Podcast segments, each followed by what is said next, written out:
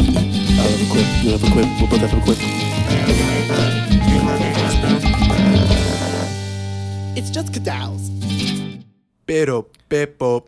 Ba-do-bo-bo. What's up, everybody? Welcome to Witty Banter, episode number 70.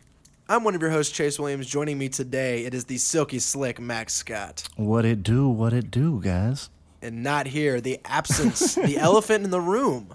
The tall, long, tall Texan, Hunter Dorsett, not joining us today because he has hmm. officially started his tour across the United States. He's officially a rock star now. He did it.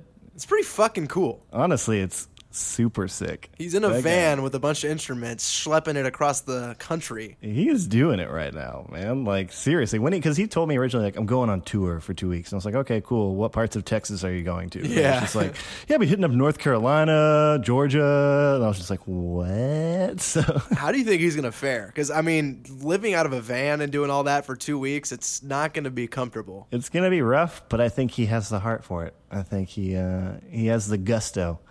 He has the stuff. I think to ultimately he's got it too, but also I just like to laugh at the fact that Hunter of all people is gonna be the one like sleeping in the van and stuff. Because we're talking about a guy that's lived, Hunter, you know? yeah, we're talking about a guy that's lived with two TVs in his living room for like the past four years.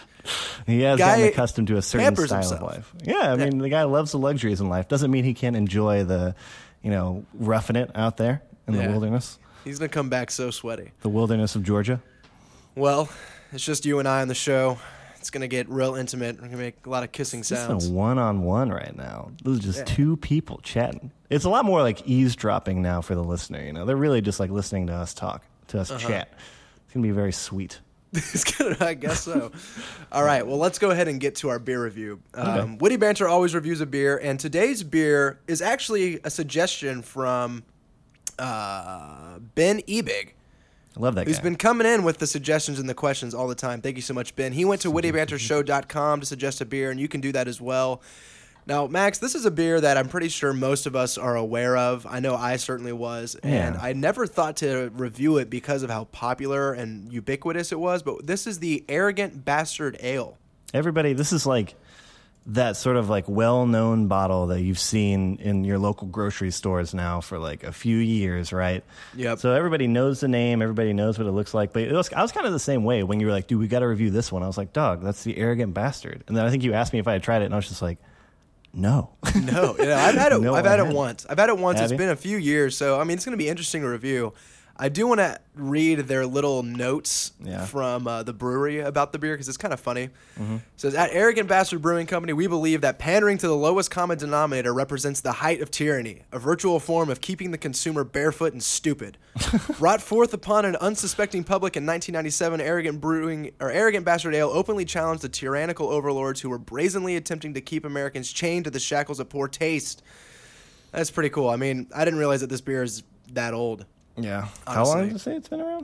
It says 1997. Man, dude. So look, I poured mine up. It's a deep, like mahogany brown and red.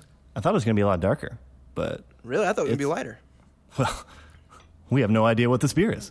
Yeah, well, let's let's be real. Uh, the the head the head that I got was actually quite big, and it was like a tan, like a khaki, creamy type of uh, color. almost caramely. And it like kind of Um, fell down a little bit, but it like held its own as it got closer. Like it just like showed you, hey, look at how big and crazy this is. Came down to like just like a nice head on the top of it. It didn't dissipate, you know what I mean? Yeah, I totally get you, dude. Yeah. I'm picking up what you're putting down, man. All right, have you given this fucker a sip? um, yeah, I just did. Is it Um, arrogant? So far, I mean, like nothing's really standing out to me per se. Okay, so it's 7.2% alcohol by volume. So it's not like the biggest, thickest beer in the world. Uh, for some reason, I think it's just the bottle that made me like assume this is going to be a more like aggressive tasting beer. Uh huh. but it's not nearly as like in your face as I kind of thought it was going to be. And I don't don't mean with like weird I'm- flavor profiles. I just mean like with boldness, you know. Well, I just I've always thought that this thing was going to be huge and bitter, Mm-hmm. and I mean the back half of this beer is pretty much just bitterness. It's bitter once it like leaves. Once it, yeah, it Yeah. leaves you with that. You don't taste it in the beer. You taste it in the aftermath of the arrogant bastard. yeah, just like any arrogant bastard that comes through, you know. The second he leaves, you're just like, oh shit. No, this is This is Yeah, bitter. I'm gonna have to wait on this one to try to get more um, flavor notes from it.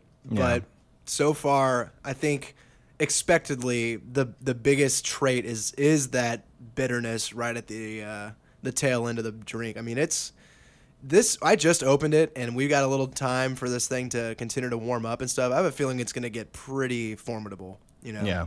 Hopefully. Yeah. All right.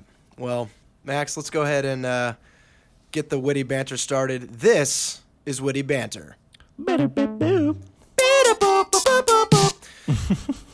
Here's the I deal, mean, I feel Max. like we're, we're, we're taking What? like a little bit of like a casual approach to this episode, right? yeah, I mean, how do you feel right now? This is pretty chill. So far, feel I'm feeling loose? good. This is pretty nice. This is a nice vibe in here, you know? It's pretty It's not easy too to get crowded, the show started, you right? know, right? Just feel like we're hanging out, you know? We've been talking these- a lot lately, doing a lot of cool stuff. Yeah. Here's the deal. I'm Mm-hmm. gonna throw a little curveball in here. I didn't get any fucking news stories for this episode. That's good. I was hoping that you didn't because we have a lot to, dude. So we're good friends, you would say. Well, yeah, we're I- you could buddies. say We're that. Best buds, I would say. At least Okay. a set of, you know. Yes. But that being said, we really don't talk like that much in person as much as we might want to. We live in two Yeah. different cities. That's true. It's tough. What are you gonna do? um, yeah, we're both pretty busy people. You know, we got busy lives going on, and I'm, I'm Yeah. excited for this episode to just kind of like hash out some stuff that we've been needing to talk about. Sure. I mean, but what's weird about the show is, you know, like first of all, I need the news when it was just me and Hunter because Hunter and I just have zero chemistry. Yeah, and that guy. we totally hired him on just because he's good with numbers. You know that kind right. of guy. Yeah. And if I don't have something to throw at him to talk about, it's like staring at a wall. yeah, you know? exactly. Just bounces right back at you. Like what happens when you throw just a baseball as hard as you can at a brick wall? you get smashed in the face. You know. Exactly. Of course. Yeah. Totally. But what I'm also a little nervous about is, dude. I, so you know this. I've had an identity crisis with what this show is for a while. Like I don't know how to describe this show to people, and I don't quite understand or know. And this is bad because it's our fucking show. Mm-hmm. I don't really know what the through line is for why so many different types of people listen. Mm-hmm. Because I feel like this show brings a lot of different things together. Right? We've Yeah. got um, we've got the beer aspect, and we by no means claim to be beer experts. We're more like just beer enthusiasts. We just want to talk about it, and we don't try to be like super informative to the nth degree. It's Yeah. more of just hey, we're a bunch of guys drinking beer, and then we talk about news stories from from tech to movies to video games, um, and we try to be funny. We're usually fall pretty flat on that note. yeah. I mean, we think So- we're funny, so that's what's important. Exactly. That's what I mean. We're, this is really more of a masturbatory effort than anything. Um, but when we have like these different people, we got people who listen for the video game stuff. We got people who listen for the beer things. I'm like, I, I wonder, like, are they sticking in till the 45th minute when we're starting to rant about really nerdy video game things? You know, like, are they here for us? Like, what the fuck is this? I mean, I think we've always taken the approach of like, let's just start as professional as possible. Let's like hit this, like, hey, these are us. You know, this is like the beer we're drinking. Let's read like read the beer notes and like here's the first story. And like slowly as the stories go through, you kind of just like I don't want to say like untangles at the end, but you know, then we kind of get to the more looser end. You know, because it's like if you come in, you come in for the structure, and if you stay. You stay for the friendship, you know. You, you stay for the, the personality, you know. You stay for us, you know. You don't necessarily stay for the oh the the insight on what the new game is of the year or something going on like that. you That's know? the other thing is I feel like when I talk about news, I cannot be less insightful. I'm either talking about stuff that I honestly realize I don't really know much about, especially when we talk about things like self-driving cars and, Mm-hmm. and space. Or when we talk about video games, I feel like I'm just being a blowhard who's trying to sound like he knows what he's talking about. I think know? that, I think you know more than the average person. You're a man of the industry, man. You guys Yeah. just you guys are getting the game out, right? I mean, you guys are coming out. Yeah, man. Anyway, yeah, let's crack down to what we need to talk about, Max. Yeah, I well- cut you off earlier. No, no, no, no. this is perfect. I mean, I think that's the first thing. I think some crazy things have happened in both of our lives. You guys finished your game this week. That's cool. Yeah, very I mean, I. I, it's it's supposed to be coming out soon. We pulled a 17 hour fucking day on Monday. that's like unreal. I was awake for 20 hours, dude. There was a time when I worked two full eight hour like jobs, and I still never worked that long all the way through, like ever. I think that was the longest I've worked um, in one solid go. Dude, I, I realized. hours. That's over two full shifts. That's was yeah. over. That's what one of my coworkers said today. Is like we basically put in two days worth of work that day. I was like, "Fuck, we did." yeah, right. And what was wild was like towards like you know 2 a.m. or whatever. I Mm-hmm. felt straight up just unsober. You know, like Oh, there yeah. was like some delirium there. I had drank a bunch of coffee, and so that was going through. And like I could tell walking down the hallways that my just perception was different. You know, There is a um, there's like a lot of studies gone by like sleep deprivation and what that can do to your body, like almost like hallucinogenic and almost like eh, the same way that like drugs would affect you. Like you, you probably hit that like wall of just like everything kind of focusing in and your body using every last aspect of caffeine or Yeah. just energy that was in there and just like put them all to the proper use. You know, nothing was that was being left. absolutely it. Yeah, man. And then yesterday was like my recovery day, and I seriously, I feel like yesterday didn't happen. Yeah. Like it was just a mute, a moot point now. Like I, it just feels like I'm distant memory at this point. Like you and I played some Street Fighter, but I was barely even alive. I felt like it was I like, barely a day for you. you know Yeah, what I, mean? took another nap at like seven o'clock and woke up at like nine, and then still went to bed at like ten. You know, it was ridiculous. You didn't know where the dream stopped and where the life began. You know, it's kind of one of those. I oh, just want to name my memoir. Well, So, I will yeah, tell you that the those beatings you got in Street Fighter were definitely very real. You know what I mean? Max- And I hope they feel real. You know, I hope you understand that it is hard. It is hard to keep coming back to that game. And like that's what I was when we I was getting my ass whipped over and over yesterday. I was like, can we play something else? Like, why don't we play anything else? Like, dude, I uh, dude, I am down to play. What if you tell me a game to go get so we can play it together?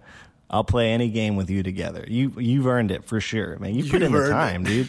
You've gotten good at Street Fighter. And That's the only reason why I can like feel like I can fully push you around a little bit because Uh-huh. dude, you're you're better than you say you are.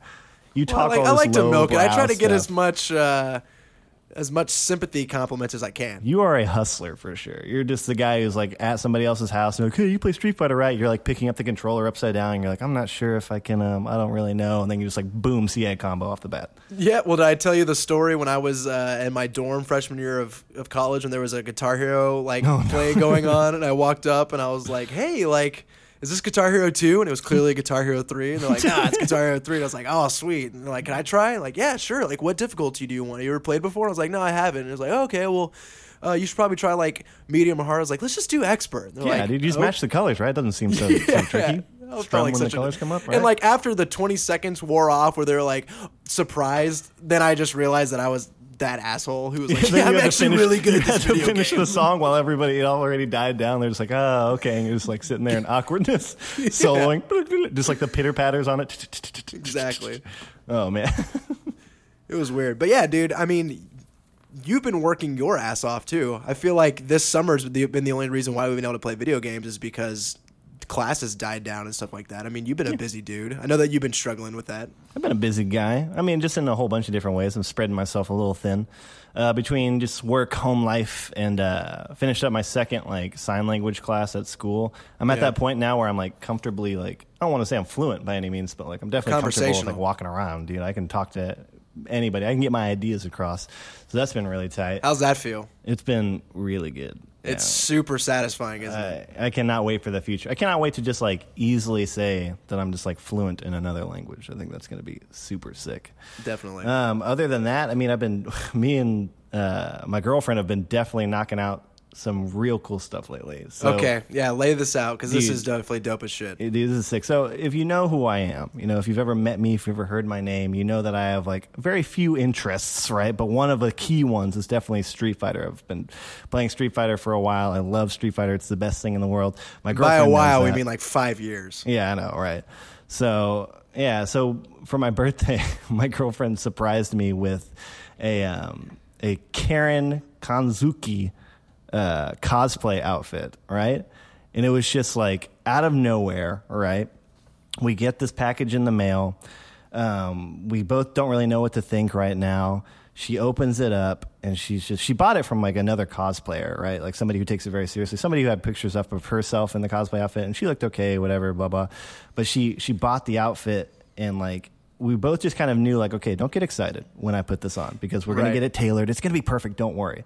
But from the second my girlfriend put the entire outfit on, it was just like flawlessly perfect. We didn't change anything about it.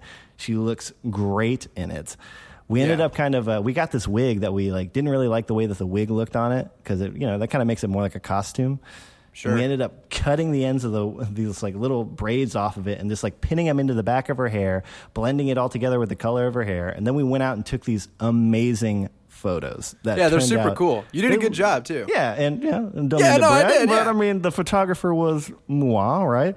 Um, obviously, with a lot of help from her because my girlfriend is a professional photographer. Um, so she, we got to use her camera. We went out to the Japanese botanical gardens out here in uh, Houston, and I swear to God, like the the setup could not have been more perfect. It was ridiculous. Just cherry blossoms, beautiful uh, Asian scenery, uh, just really amazing looking stuff, man. And we ended up getting some really good shots. I was not confident in my own abilities. I thought for sure I was going to end up like ruining it with just terrible photos. Yeah. But whatever Andrea did to those photos afterwards made them just pop and sparkle, and they are awesome. And if you haven't seen them, definitely go check them out. Lovelylevity.com.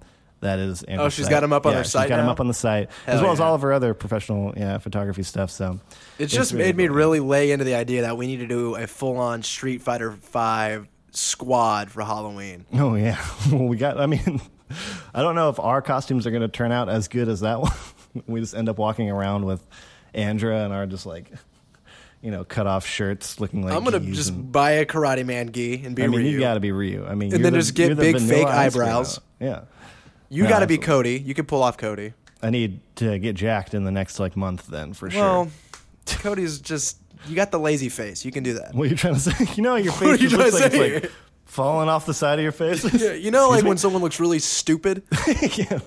You're really pulling that one in good. Yeah, no, I'm really doped. And that being said, so we posted up, um, I posted up a picture uh, from the actual shoot, just like a couple of them to give people a little bit of a taste. And uh, we're showing them off a little bit. And the very next day, I swear to God, I was logged into Facebook and it was just like, whoa. Hey, we're pretty sure your Facebook got hacked. And I was just thinking, like, okay, whatever. I signed in on like a computer that wasn't mine or whatever. It's cool. And it's like, did you sign in from South Korea? Oh, and I was just like, no. So, I don't mean to jump to conclusions, but the next day after I posted these excellent Karin Kanzuki cosplay outfit photos and then get my Facebook hacked, I don't know what they were trying to do, but That is super weird. Have you been freaking out like trying to cancel your um, credit card and stuff like that? I mean, like, what do you what what steps do you take after seeing that? Um. So, hon- honestly, like the biggest thing is that there are so many like accounts that are logged in through my Facebook, like my Spotify and things that aren't you know things that aren't like as crippling, right? But there was just a lot of things that I kind of had to go back through and like were deactivated. And then you have to like think for a second what your passwords and everything are, and then other than that, I mean. No, I didn't. or Maybe I should go back through and check it out. I keep a pretty good eye on my credit card statements and stuff. I don't mess around with that a little bit. I guess that's true. Mm. Well, Max, it's been about a week now since that movie called The Suicide Squad came out. You and I used to be the two guys who we would get excited about comic book superhero movies. I'd Yeah. say up until about a year and a half ago. dude in the wor- not even that dude it's just like we were the dudes who defended man of steel I'm still going to defend it. yeah man of steel for sure man of steel it's a good movie dude fight me man i swear Fight me. I will go Man of Steel in your ass. dude and i was just like i don't know what everybody's talking about. Everybody's just like jumping the gun. And i hated um not like hated that's a strong word but i just was not into like kind of the first wave of marvel comic book movies really. Like iron man was okay blah blah. I thought both the thors were fucking super boring. Avengers was cool but like i just didn't think that anything honestly one of my like my favorite movies were usually like what? Like the watchmen uh, a couple of the Batman movies and Yeah, I mean, Man ev- of Steel. I mean, those are some of my favorite ones. So I was just almost like a DC fanboy. But let me tell you, it's been hard to keep on top of that train as of late. I've just fallen out completely with superhero stuff, period, dude. I just don't care anymore. Well, it's just definitely. I've tried to care. I thought I was going to go see this movie. Like I've I've always held out to like a bastion of of like there's to be one thing that's to be redeeming, right? Yeah. I'd always say like I'm fucking done with superhero movies, but I'll see Batman versus Superman. I didn't I didn't end up seeing that. Didn't see it either. And then I was like, okay, well, I'll, I'll see Suicide Squad. And then it was finally to the point where I was like, I'm not to go waste money on this. I'm not to do this to myself. And it's like it all has to do with the fact that DC is owned by Warner Brothers, man. Like Man, it's the Dude, like, it's man the is coming down on corporations, us, man. dude. They let their creativity just flow like Superman's eye They fucking would, man. It would be fucking sick, dude. The whole big problem apparently that's going on with Suicide Squad is that whoever designed the trailers for it essentially just like reinvented the movie when they made these trailers and like did not portray how the movie was going to be at all. And then they got so much positive response from both of those trailers that they were like, "Oh shit, we should probably make this movie like dark and like funny dark and like cool like that. And then they end up just like trying to last minute hash together these weird scenes and it ended up being like just this like crazy tonal fucking shenanigans this debacle between like what they want to be an identity crisis within a movie. I mean that's what i've only heard but like from what it sounds like it's just they need to give people more flexibility in playing around with these characters. Because if you don't dude like like on the surface the dc characters are fucking bland Ever, Dude. dude, I'm sorry, but superheroes are bland. yeah but i mean okay out of the two though like dc characters are the more generic for sure. yeah, sure I guess because they what they they kind of were there first. yeah for the most part But no, I mean that movie just looked like a fucking hot topic. Had a, you know, circle jerk. i remember when we saw the trailers that you were down I was down to try, man. i Like, was down for a sip but not like the whole thing man because the whole thing is, I just everyone after uh, the Joker in The Dark Knight, I just want to see more Joker, but. I don't even know how well that's been received or anything. I know that you're a, a fan of Batman and shit. Like I, yeah and that's the Just thing when I Batman, when I talk shit, about but- holding out for one more movie, it's like I know that uh, Ben Affleck's doing his Batman movie, and I thought that. I'd be the one who would say like, "Oh, if it's Batman, I'll go see it." But I'm I don't think I'm even gonna. I just don't have my hopes up, dude. Well, hopefully, if we just put our hopes like in the gutter, you know, if we just like keep all of our expectations at the very bottom, Yeah, where they deserve to be. go fucking just see a movie and it's like pretty good, maybe we'll enjoy it, you know? Because I think that's honestly just a big thing too, is that people have such weird expectations for movies now, and they're very. I don't rarely- understand it. They're very rarely like, like, um, like the same as the person next to them, you know. So you end up just like almost not being able because Suicide Squad still did really well, but I mean, the first week, I'm pretty sure I heard something like, "Wait, how long has it been out? Was it last Friday, right? was it last Friday? Okay, No, well I don't know. Maybe maybe it's before that. who knows? Days just fly. Well, Tuesday Days then, just right? fly I don't know. Yeah, I don't know, but I mean, for a movie that's been like literally like shat on critically, Yep, I mean, I think it's still doing all right. So whatever. Yeah. Yeah. It's just hard to get excited about it anymore. One thing I am excited about though, Max, is I Yeah. finally listened to a Nails album for the first time. Yeah, you told me that, but did you ever get the Holy- name of it? Uh, you are not one of us, or something like that? Oh that. yeah, the newest one, yeah. dude, it's heavy. Holy shit, that was the, some of the heaviest music I've listened to in a long time. And that's not just like us being like, you know, dude, I've listened to like an actual metal album for the first time and it was like Right. really mean, you know. Yeah. Like, we both have pretty good experiences in metal. I think we both take different approaches to it. But from what I've heard of metal, like legitimately, I feel like Nails is probably one of, if not the heaviest, legitimate ma- metal albums that I've ever heard. Like, or albums have, yeah, legitimate metal albums that have been produced. I mean, both of those albums, even the one before that, Abandon All Life, was just like unheard of heavy, dude. The riffs in there, like, reached into my fucking like soul and shook Yeah, it around, dude. shook hit your it against the walls, brains. man. It was crazy.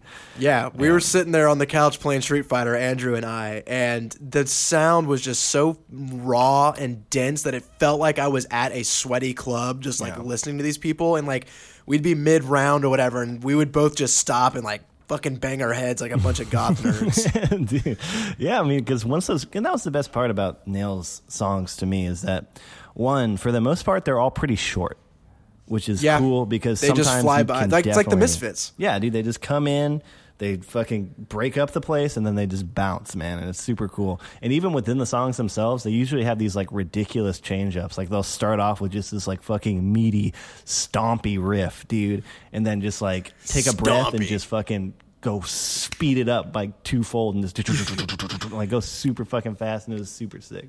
Yeah, No, well, a lot of the song changes, like, I mean, since there are so many different song changes, it almost felt like just one long, continuous exercise in music. Yeah. You know, like it. when a song would change, you could hear it and you could tell, but it also kind of didn't feel that much different from some of those mid-song just switches, Yeah. you know, and it, it just kept its momentum up, and it would just change the either the rhythm or the pacing just enough to just like, okay, we're here now, and now we're in this in this groove or whatever. Yeah, I mean, like they were fucking taking you for a ride, man. That being said, like, so when it comes to an album, we've talked about this like that. Like, what did you think about like the album as a whole? Because I, I know we've said on the podcast before, between the two of us, Yeah. you are kind of like the album guy. You're the guy who's like, let's listen to this from beginning to end. You know, let it take us on this fucking journey. Let me put it on Yeah, my and I record say it just player. like that, you know. Let's I'm like, look, man, lights. you want Nobody this fucking astral talk for plane experience where you just like get to know your own subconscious. We'll just put the needle on the record, Yeah, dude, and just let the day guide you. You know what I Yeah, mean? just fucking let your feelings be the guide, man. because we've gotten into it. The last time I know we talked, we got into a little bit of like a discussion about like I think from you, you're able to I think find albums, um, whether they be modern or not. Find albums that you confidently say like, oh, I like everything about this. Like, I love this album. This Yeah. album as a whole. While I've almost reserved the idea of like my favorite albums are like almost the only albums that I like as a whole, if that makes sense. Like, Yeah. I very rarely, even some of my favorite artists, I don't think put out consistent albums all the way through. Um, I was just kind of kind of wanted to bring that up again, just because I feel like I'm not going to say that about Nails. I don't really think that that's like the case because I almost look at Nails to me as like a novelty in some sense, to where like I don't necessarily think I'm like a big metalhead. I don't love metal music. I don't dig deep within the metal like archives or the metal like mindset. well, metal's so big that if you say you're like a metalhead, some asshole out there is gonna be like, "No, you're not. You don't even listen to whatever."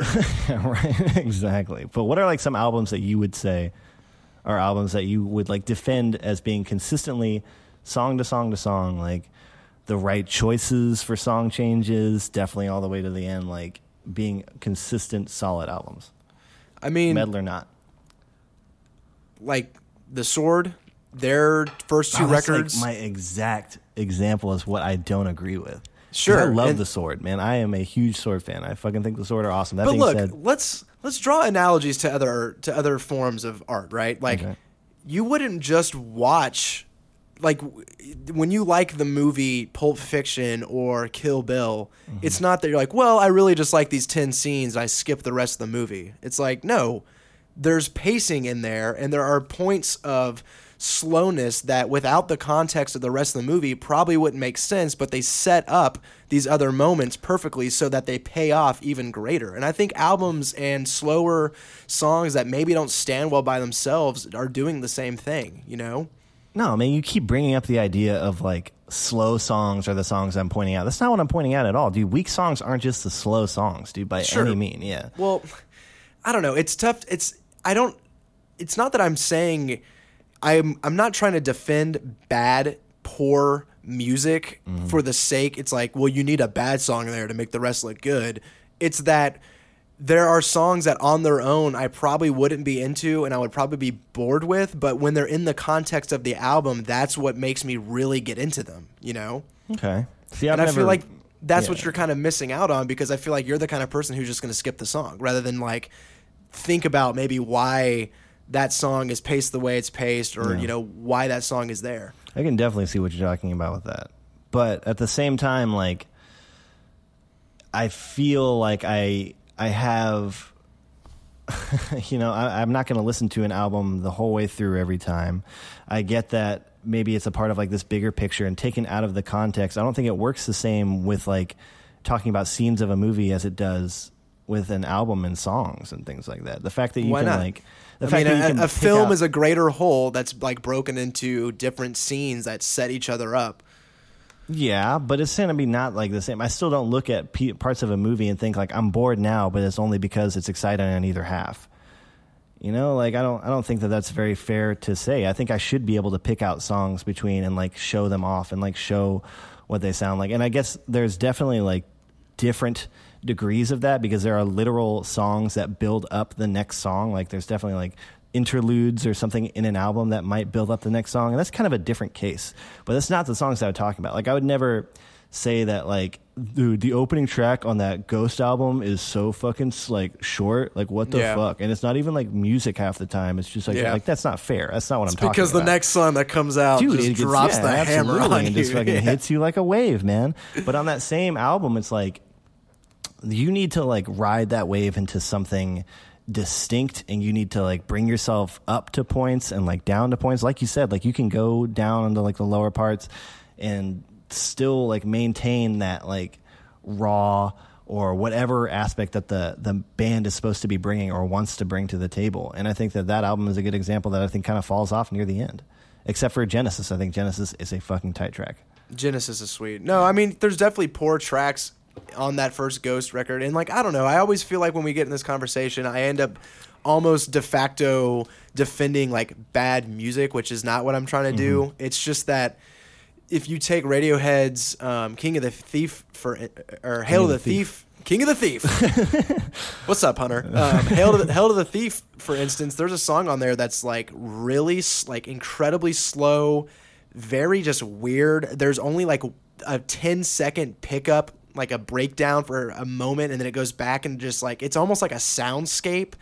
And if I were to show that song to anybody on its own, they'd be like, "Gee, what the fuck is this?" And even when I listen to it in the album, I'm kind of thinking, "What the fuck is this?" But it's this perfect like transition in the middle of the record, and it's it's this perfect moment to like take a breather and just like kind of listen with your ears, listen with your ear, Listen listen, with your with your mind thinking what am I anticipating, you know? And it puts you in this really strange just place that I think makes the back six tracks that much more powerful or at least Yeah. more um, impactful, you know? Yeah, absolutely. I mean, I, I I definitely see where you're coming from, and maybe if you're like looking at them on this this bigger spectrum, that my I might just be missing something. And it's also just like my my interest in music is just not the same as yours. It's not as into like the storytelling aspect of music and how that can kind of be. I, I am more into like the more intimate uh, level of connection between like a song and like how it can make you feel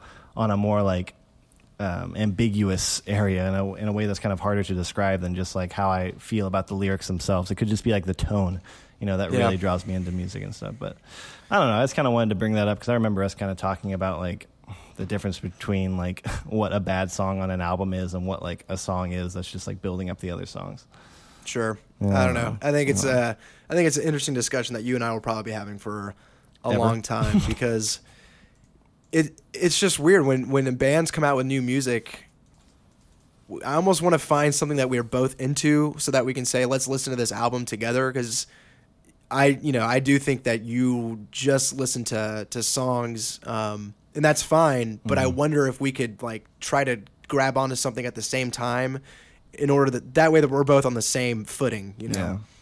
No, no, no. I I agree, and it's almost kind of gotten really hard because I feel like something that brought us together when we were young was our our musical interests. oh dude 100% that's like why That's we became we good became friends best friends. Man, was just like how much we loved these bands that even still to this day, like whether it's nostalgia or like how I really feel about the band, I still listen to like 69 eyes from time to Oh, yeah. time. I fucking you know, Absolutely. Misfits for sure. I mean, they're awesome.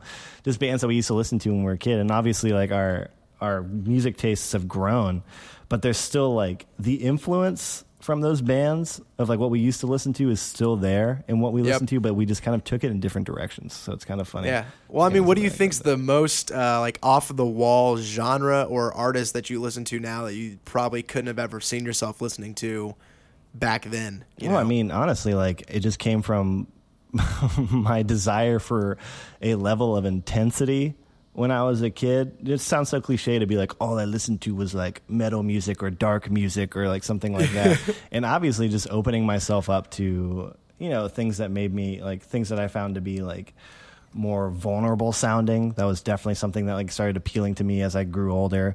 Things that um, I like dude i remember i would like almost get upset when songs that were like considered you know rock songs of any kind didn't have solos or something Yeah. in them again Yeah. these are all such childish things to like brand music by but it's just funny how like as i got older i think i kind of went on to almost like not disliking those things but like seeing those as being so cliched and so just minute details of what a song has to offer what about you Uh, I I just think with almost every everything in general now, I seek experiences that make me feel scared, nervous, and anxious. Like that's a part of like the emotional spectrum that like I think music especially is generally just kind of there to make people feel like happy or upbeat or to get stuck in your head or you know mm-hmm. to lift you up in some sort of way and get you through your day but through like different movies like through horror movies now that I watch um, through different video games that I or books that I read and now especially with music I, I really am starting to look for like the more grimier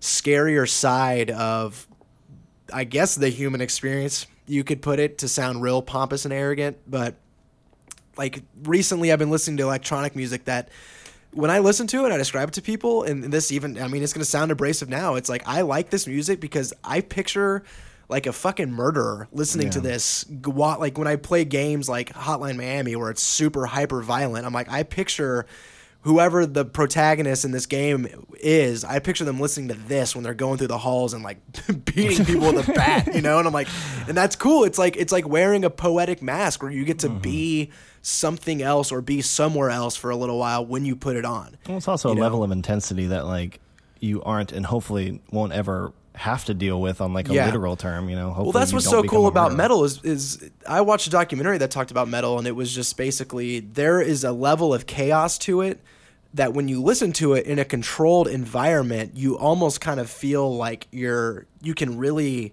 you can dive into it knowing that it's not real in a lot of ways, like that kind of just pure intensity and chaos to it all. And I think that's something that speaks to me pretty heavily because what what intense music does to me and especially with metal music is it makes me feel bigger than myself you know and Yeah. you you kind of hear that phrase used mostly with things like helping people in an organization or people having religious experiences you know i felt bigger than myself and like metal music does that to me you know there's I mean, with nails especially, there's a lot of beats in there that were just like they felt like just straight on marches, you know, and I can just feel myself marching with like.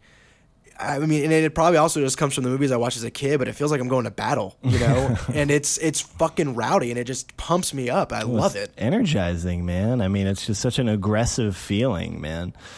Um, I mean, it's just something that I'm like, I'm kind of torn because I honestly take a lot of the opposite views when it comes to movies and things like that. Not like the opposite exactly, but I've never been somebody who necessarily loved like scary movies and things like that. And not because I don't like my psyche being messed with by any point, but I like it's almost how most movies will just like belittle or just like not give any focus to like the idea of like death or just like you just at, at a point you might try to ask yourself like okay am i being entertained by watching somebody die or am i being entertained by a story and it's Right. almost what might come along with like that's the kind of argument that people make to me about like metal like why would you listen to this if it's just so angry sounding or so like aggressive and mean sounding? And it's like well i'm not really listening to it like for that. Like you're missing all the points that i am like that i'm hearing. And it's more so about like this like intensity and this emotion and this just like drive that i'm getting from these songs. It's not because i'm like the lyrics of this metal song might be you know something very like evil sounding. And it's not like i'm mm-hmm. identifying with the evilness. I just one find it interesting and two think that the music behind it is pulsating Well, but to be completely honest, some of that evil feeling is what I do enjoy tapping into because I feel like I can experience it without living it, you know? Yeah. And that's especially something I found with Ghost when I never really listened to bands that had sacrilegious lyrics because I found it like really cheap and I found it uh, like offensive, you know. And I think Ghost is definitely probably is is on on the surface level is immediately offensive to most people, and I understand why. But whenever I really dove into the lyrics and it was about just some of these songs are about just these like bands of people roaming the countryside like sacrificing humans in order to summon a beast it's like this is fucking ludicrous and i find it hilarious Yeah. and i'm just totally immersing myself in it because i've never it, there's a there's a, a point where they are painting a picture in my imagination and i've never seen this picture before and I'd really like to look at it you know No, no, I, I agree, and I think recognizing how like off the wall it is, is definitely something that separates you from like what people might think is somebody being affected by metal music and like thinking, you know, backing these ideas, right? When that's not really the case at all. Sure. Yeah. Well, that was a good little discussion. Yeah, those guys. Let's go ahead and uh, put halftime in right here, and we'll come back and talk about the beer and uh, do some other stuff. Dope. If you want to follow the show once the mics have turned off, follow us on Twitter and Instagram at Witty Banter Show. Also, like our Facebook page at facebook.com slash witty banter podcast and help the show get discovered by leaving a review on iTunes. And finally, steer the conversation by sending a question to wittybantershow at gmail.com or suggest a beer for us to review by going to our website, wittybantershow.com. That's enough plugs. Let's get back to the show. Beep, up, up, up, up, beep, beep, beep, beep, beep, boop, boop. Beep boop. Really keep it short and sweet. I can see you're just trying to be the opposite. It's yeah, fine. trying to be, you know, offer that contrast that people are looking for. That's why they come to Witty Banters, because, God, we just give them such clear black and white. Well, we were just bonding too much in that first half that I got to let them know we're actually different people. You know, we have our own identities, man. All right, it's halftime, or it was halftime. What what can you what can you give me on this beer, Max? Like, I mean- what's what's the experience been so far? How how you feeling about it? I'm gonna sum it up in a phrase. I All get right. it. Like I, I get, get it. it. I understand what the appeal. I understand why this beer is successful. I think that this is like one, just one of those beers that's just like the step up from shit beer. I mean, I don't want to give it even that. Like, I don't, or I don't want to like downplay it even that much because this is a good beer. I mean, it tastes great. Um, there's just nothing like particularly popping about it. There's nothing that's just like hitting me in the face. It's very even feeling Yeah. in the flow. That being other than like the very bitter end, but that's almost in there to be like. I almost kind of feel like that's there to be like, hey, look, drink Yeah, we this. got you, man. I hope you like beer, because goddamn, we got hops. I mean, like honestly, just in a way, like this is what beer tastes like. Hit them with a bunch of shitty bitterness at the end, right? like, you know, like does this will put your hair on your chest? But it's really like actually very drinkable. I think it's you know it's a good step up beer. I mean, it's got a good flavor to it. Nothing like it's just super you know hop driven. Um, they aren't very like aggressive at the beginning, but then they just end up kind of falling into that sort of like extra bitterness to remind you what it is. It's a lot lighter than I thought it was going to be. I was worried that like, man, am I going to drink this whole thing by myself? I'm going to have a tummy ache, but like this is absolutely Max is gonna have a yeah, tummy ache. really.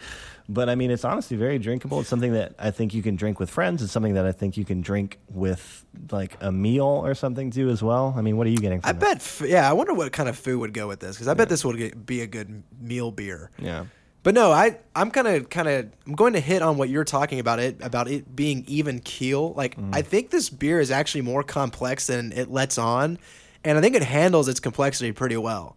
Yeah, I think that's on. Yeah, I'm getting kind of the same thing too. That it's just like doing itself really well in a way to where it almost feels so smooth that it feels like simple. When you smell it, yeah, it's got like I want to say there's a tinge of sweetness to the smell for me. Mm-hmm. And maybe that's just a kind of like a malty character because you need a lot of malt to back up that huge bitter backbone, you know. And it also it tastes a little nutty. I think I'm gonna is what I is what I'm trying to put my finger on. I think it, it has some nut characteristic to it that's actually pretty pleasant. And of course, in the smell, you also just get like kind of a, a dank hoppy. I mean, it smells like putting your face into a barrel of hops, you know. And I do I do like that. There's something just inherently beer about that smell. You know, you don't really use hops in anything else. So when you get a lot of it, it's like, yeah, all right, this is this is it's just trying to be a big and bold beer, and it's handling it well because it's that boldness in the back end. I mean, it's it's bitter. It's like you get a big gulp of it, and it goes down kind of easy, and then the last bit it stings you. You know. But I like the sting. I'm digging it. but I'm also like a masochist when it comes to stings. So yeah, I mean, it's like the Dark Souls of beer. exactly.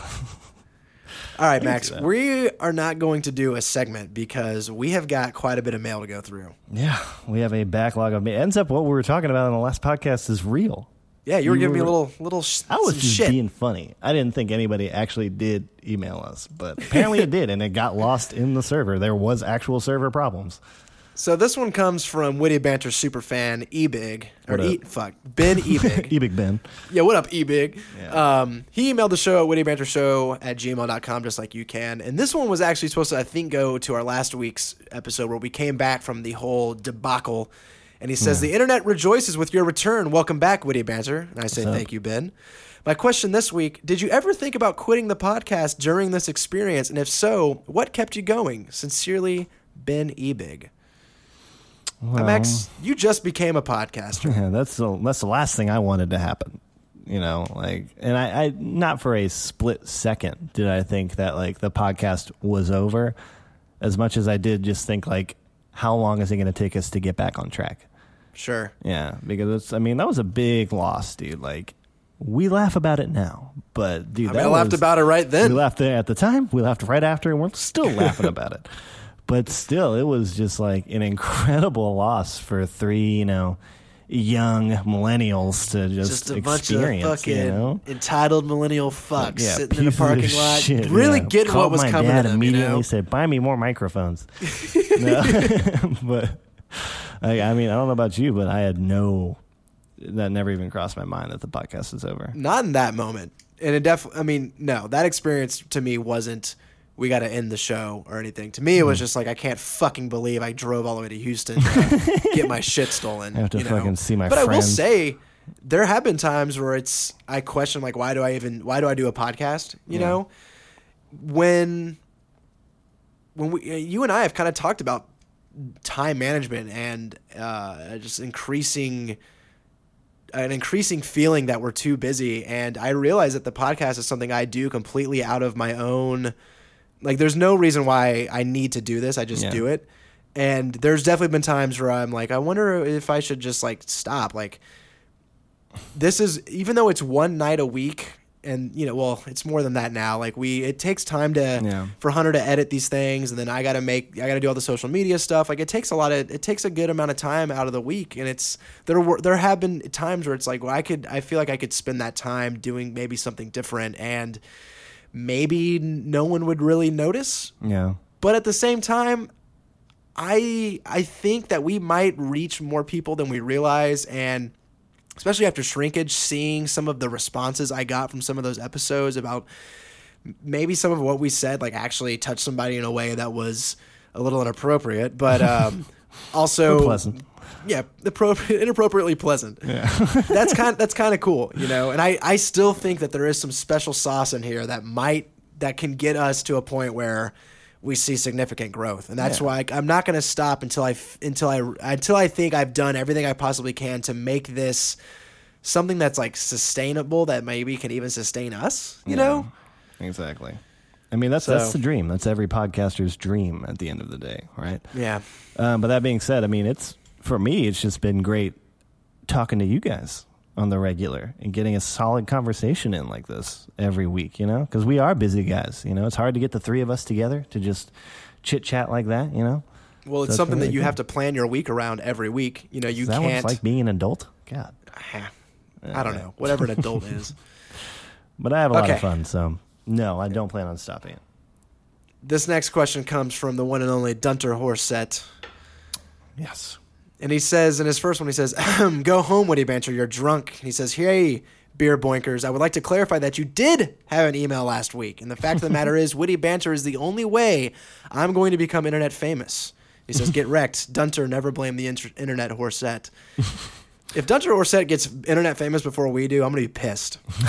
just a serial podcast emailer named Dunter Dorset, and we just get lost by the wayside. Yeah, I'd be like, Dunter Horset making the rounds on the internet asking the most gripping questions we've ever seen. Who will he email next? Oh man, Did we answer? What? Did, wait, go ahead. No, what what? were you gonna say? What, wait, what- what uh, did you were gonna something? was- I think you had a. Okay, did we answer this question already? He says, if you could kill off any character from a television show, who would it be and why? I think we've answered that one, right? I haven't answered that question. Okay, well that was that, was- that was his next question. I was gonna say, what was the question, or what was the email that he sent it? Was it that one? It was that one, yeah. Okay. Uh, kill off any character from a TV series. That's actually really good. I think I've got mine. You got yours already? Did you ever watch Lost? Yeah. Do you remember the character Ben that they meet? He's like the like the Like, head of the the head of the other island or whatever, half yeah. Islander people. Yeah. yeah. You'd like to kill that guy off? Fuck that guy. Really? Is it That because guy was slimy. well? I mean, he was a good character. I, mean, he was a good character, right? Or are you just trying to kill him for like the sake of the protagonists? Like Well, help him out by killing him off.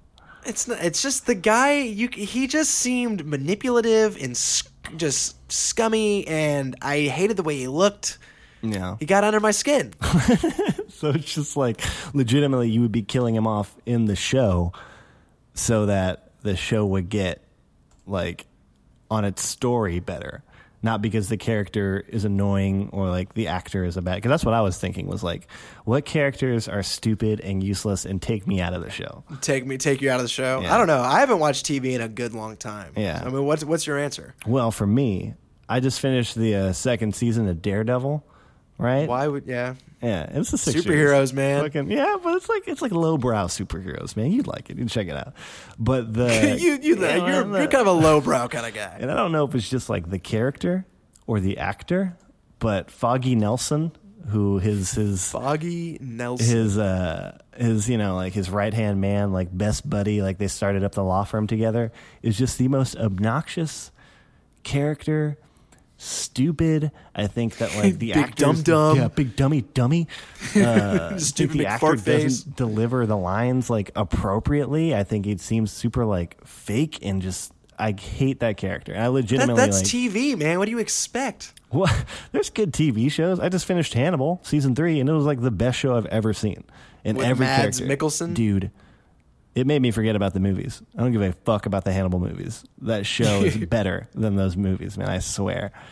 Well, I don't think anybody's like out there, you know, trumpeting the Hannibal movies. Or I think people stand behind those movies firmly.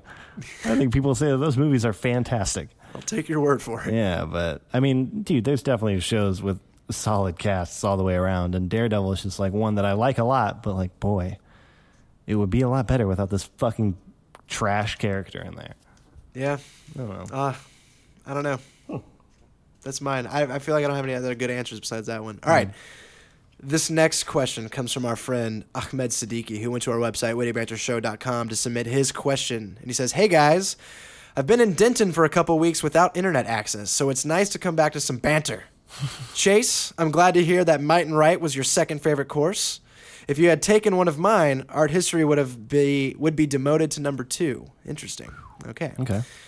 He says, Here's my question inspired by a conversation that Chase and I had. He says, Each of you pick your least favorite insect or pest. How much of your lifetime aggregate income would you be willing to give up to never come within 100 feet of your chosen pest ever again? For example, I would gladly give up $50,000 of my lifetime income in exchange for the peace of mind of never seeing a cockroach again. Dude, well, obviously the first thing I thought of was like cockroaches.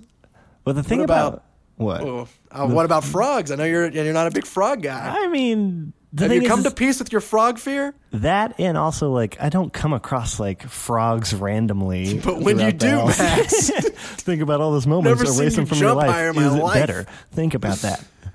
Um, no, man. I mean, like for me, I, I thought of cockroaches first, but I think cockroaches is like an easy fix. Yeah. And I'm gonna say that mosquitoes Ooh. is the thing that I would just if I never have to come up, I would do yeah fifty thousand of my lifetime earnings easily. Pay what is That's that? like? actually a really good answer because that's that's less of like I'm afraid of this thing or whatever, more of like I just don't have to deal with mosquito bites ever again. exactly, and they're That's like, really good. and if it's in the house somewhere, they're harder to take care of than like a roach. Like a roach, you just you know you go over, you squash it, or if you're like me, you put it in a jar, like the huge pussy I am, and just You're such a pacifist, fucking- yeah, man. dude. I can't. Do you do you, uh, do you do yoga in front of it to make sure it gets good vibes? Yeah, after that? absolutely. You know, I, I pack it a meal on its way out so that it can it. survive. so, dude, mosquitoes for sure. That one's Fifty. easy. I mean, how much would you be willing to pay? fifty thousand. I mean, like, I mean, that's What if it was like that's too cheap? It's got to be a hundred. of my lifetime earnings. Like, at my current rate of income, that's like four years. um, I would say that like I'm confident. Yeah, I would, I would give a hundred thousand my lifetime, dude. Yeah, I would give it a hundred thousand. That's like where my cutoff would be. I'll deal with it. I'll save the hundred Yeah. grand. I'm trying to think of things that just straight up make me like shiver. Spiders. And I mean, spiders are bad. I mean, when they're big, they're big, and when oh, it's oh, buddy. dude, it's nasty. You know, that's a pretty. Everyone knows that, but Mm-hmm. grasshoppers fuck my world up. Damn. Like just big, f- like dude, they look so stupid. They're like these big, thick, rectangular things with these gigantic legs, and when they like when they jump and hit you, it's like a thump, dude. It's like a boom. Thing fucking nails you. over a little bit.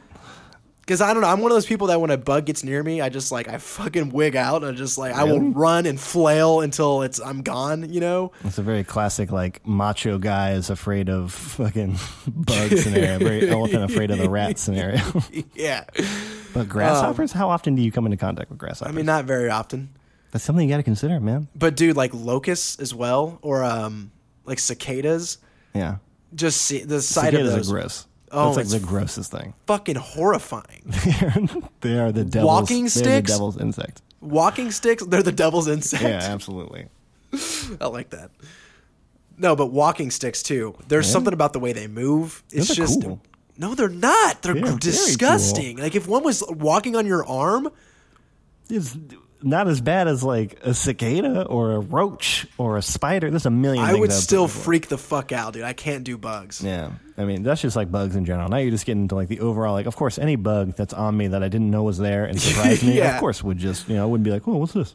Okay, well let me give my real answer then. Okay. Uh, I, I got to go with wasps. Dude, that's actually a really good one. Because, dude, anytime a wasp is near me, I automatically feel out of my fucking element. Like I have invaded this thing's habitat. Like you're in its home. You're like, I didn't realize you lived here, wasp. I'm so sorry. Yeah, I'm so. so I'm gonna leave as soon as I can. I promise I'm not afraid. Please don't follow me out. that's a legitimate fear because wasps. They fucking hurt. Yeah, that's like a painful experience. That's something that you like get to like put on your resume of like. Yeah, I've been stung by a yellow jacket. you graduated Yeah. college, uh, had a kid, got stung by a wasp. Oh my god. Hmm. All right. This next one, Max. This one comes from Hunter Dorset. Hunter, This one from the one and only Hunter Dorset. Hunter Dorset, Okay. the real one here. okay. And he says, Asa, you flirpy derpies.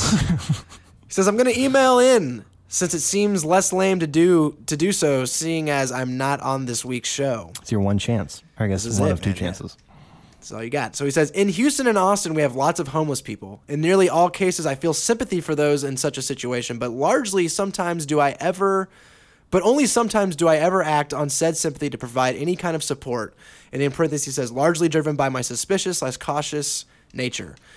Do you think the way we deal, we each deal with the homeless is a good measure of our character and integrity? Also, what do you think is the line between actually providing support out of those of the good of your heart and simply giving something to make you feel better about yourself?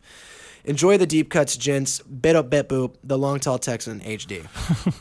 I mean, that's a that's just an age old question, you know.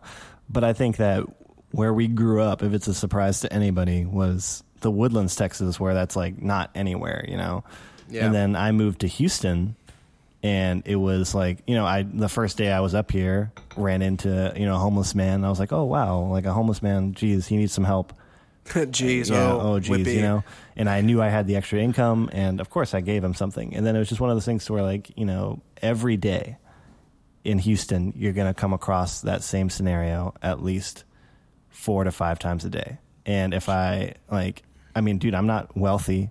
I'm not well off, honestly. I'm somebody who doesn't make like a whole lot of money and is trying to get to that point, right?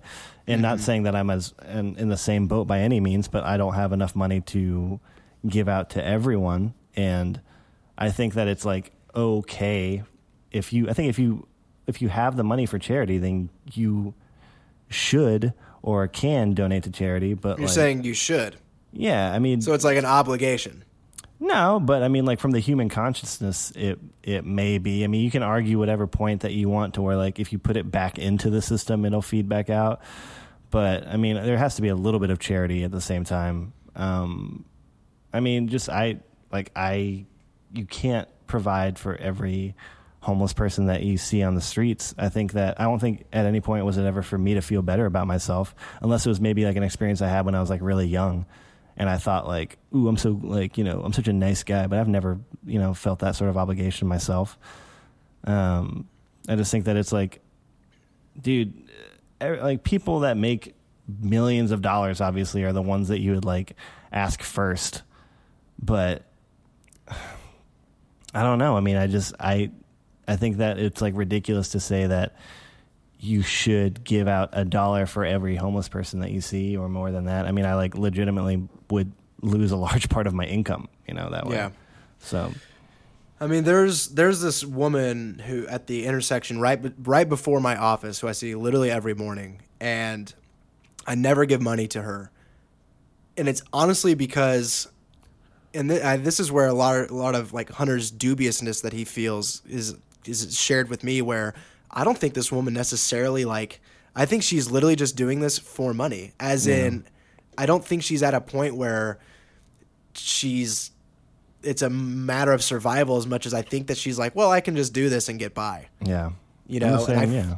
and I really fucking hate that. Like it, that really that really pisses me off. Yeah, of But course. on the other side of that same intersection is this man who he's an older gentleman and he's clearly got um, like medical issues with his legs. Like his legs Mm. are crippled, you know, and he's got braces on them and he's got a walker and he's out there in 100 degree heat just doing I guess what you know, and Darian is an incredibly giving and she's got one of the biggest hearts I've ever seen on anybody. And Yeah. you know, what she says is like you know some of these people have medical bills that put them out on the street like there are there are reasons and ways that people get into situations that they literally cannot get themselves out of Yeah. right and when i see this man it's just heartbreaking to see so much struggle like to Yeah.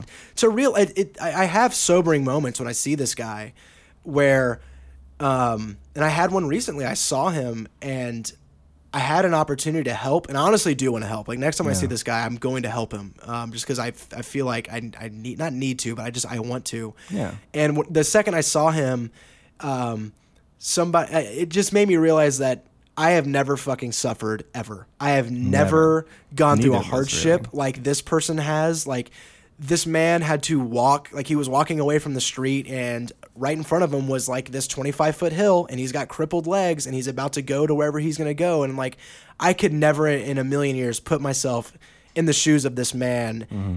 and and and make it. You know like the strength that this guy has is just incredible. So when it comes to actually helping people, I feel like what you should do is not give money, but you should one, and this is something that Darian tells me a lot. Is like sometimes people just want to talk, like they just want to be heard, Yeah. and that's can be said for like homeless people. That can be said for, I mean, being um, recognized and an acknowl- acknowledgement goes a really long way. Yeah. But buy things like bananas, things that give a lot of calories and energy, and give them um, like Gatorade and things like that to help sustain them. Mm-hmm. You know, because the ones who are just kind of like travelers, which you see a lot of in Austin, who are just like passing through, they're trying to get money from you because they can get so they can get to the next place or whatever. Or like you know, I don't. You sometimes they're easy to see, and sometimes you can tell that there's someone out there who like is literally just gotten fucked. You know, Yeah. and it and it really sucks.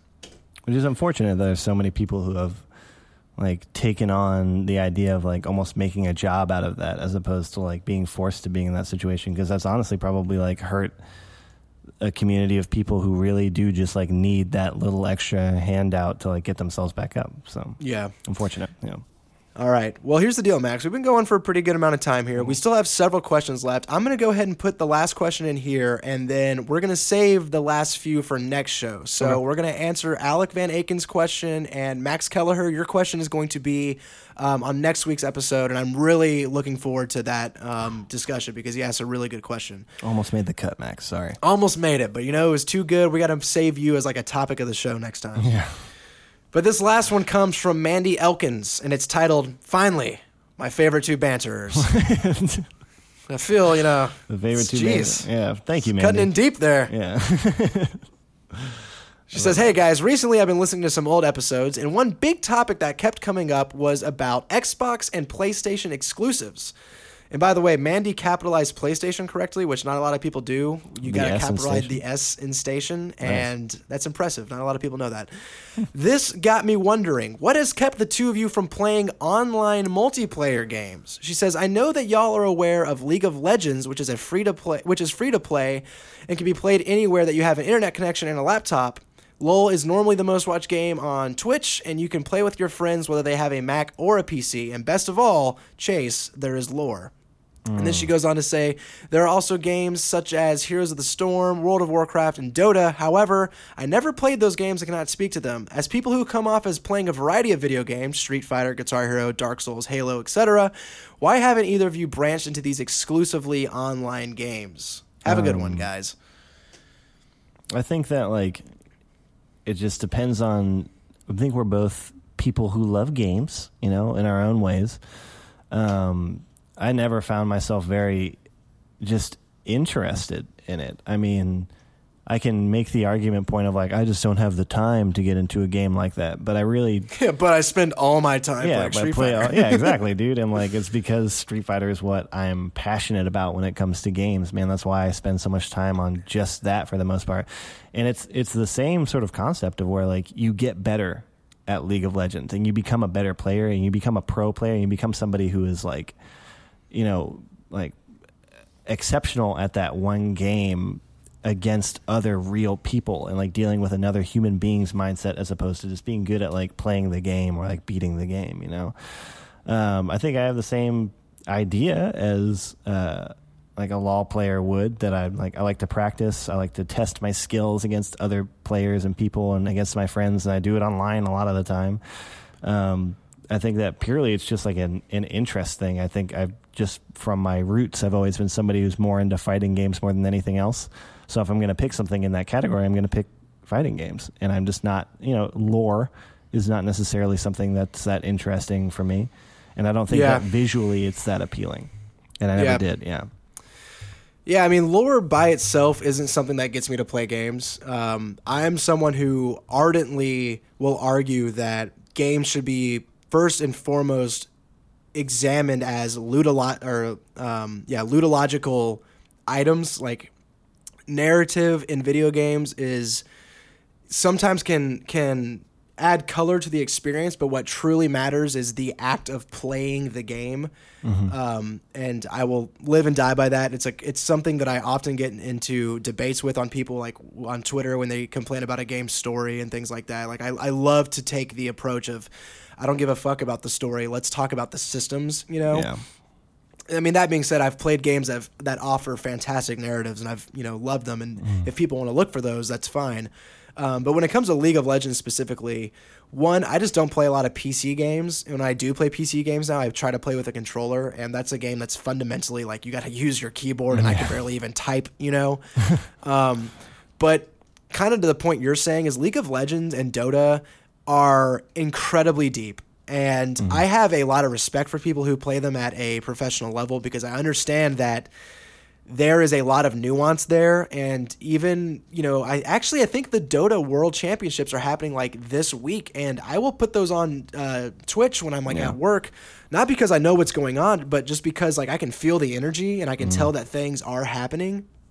Um but like you said there's only so much time. And if i in a, in a game like that you have to kind of dedicate yourself solely to playing it and get better getting better at it. And right now that game for me is street fighter 5 and i will also say that i'm the kind of person who tries to make a big effort at playing a lot of games like i want to be well I want to come well equipped to any discussion about the majority of games, and even if I don't play them, I also try to do my best of just knowing about them. Like I pride myself on the fact that like I've got a group text message where literally at almost any point in time someone can ask me, "Hey Chase, what do you think about this game?" and I'll probably have something to tell them. Yeah. And I'm really proud of that. Um, and so when it comes to to League of Leg- Legends, like one, it just doesn't look it just doesn't look appealing to me, so I don't play. No. You know, but um, yeah, I mean, when it comes to other online multiplayer games in general, it's just it's usually the time investment that it that keeps me away from it. Like I played Halo Five for a few months, and you get online, and you you actually practice, you know, Yeah. and it, it's fun, but it's something that like it usually is the first thing to fall by the wayside when other responsibilities take over. You Know? Absolutely. Of course. That's Cool. a good question. Yeah, thank you for the question, Mandy. Um, we're going to go ahead and end the question segment there. Uh, and thank you, everyone who emailed in. Of course, you can do that, wittybantershow at gmail.com, or you can go to our website, wittybantershow.com. Um, if we didn't get to your question, we will, we will read it next week. And, you know, feel free to send more. We, we're more than happy to keep answering. We're gonna, yeah. Hopefully, we don't have to make up a segment for the next episode too. So great, yeah, exactly. Um, all right, Max, let's go ahead and put some scores on these beers and get out of here. excellent. Um, dude, this beer is like it's good. I mean, I think it's a good beer. I think that there's a reason why it's like so popular as it is. I think there's a reason why I've seen it before. Um, I mean, I expected something different from it. It's a lot more drinkable than I thought it was going to be. Um, it's got just like a nice smooth start with like a lot of diversity in the end because it ends up being so bitter. Um, I just don't think that there's anything that really like pops out to it. I would say that it's just like a really good average tasting beer. So I'm just You don't gonna think the bitter is like the pop out thing, though? Like the, the trait? not anymore. Like, dude, I've I've had like bitterer beers. I've had like more hoppy, hop driven beers and things like that. And I think that that's something that really, you know, it stands out honestly just in like craft beer culture to me almost, or in, in like hop driven craft beer culture. That I'm always going to taste that sort of bitterness.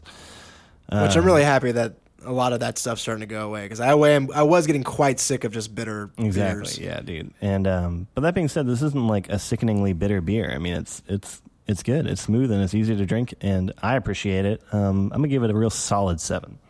Nice. Okay.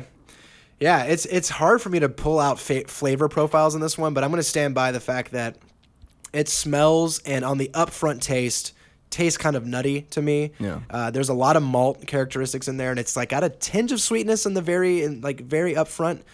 But that bitterness is just it stings my tongue pretty quickly now. Like it just washes over my mouth and it it's there. You gotta you gotta pull your britches up and do the Texas tuck to come to the table and get this and get ready for this one. You know.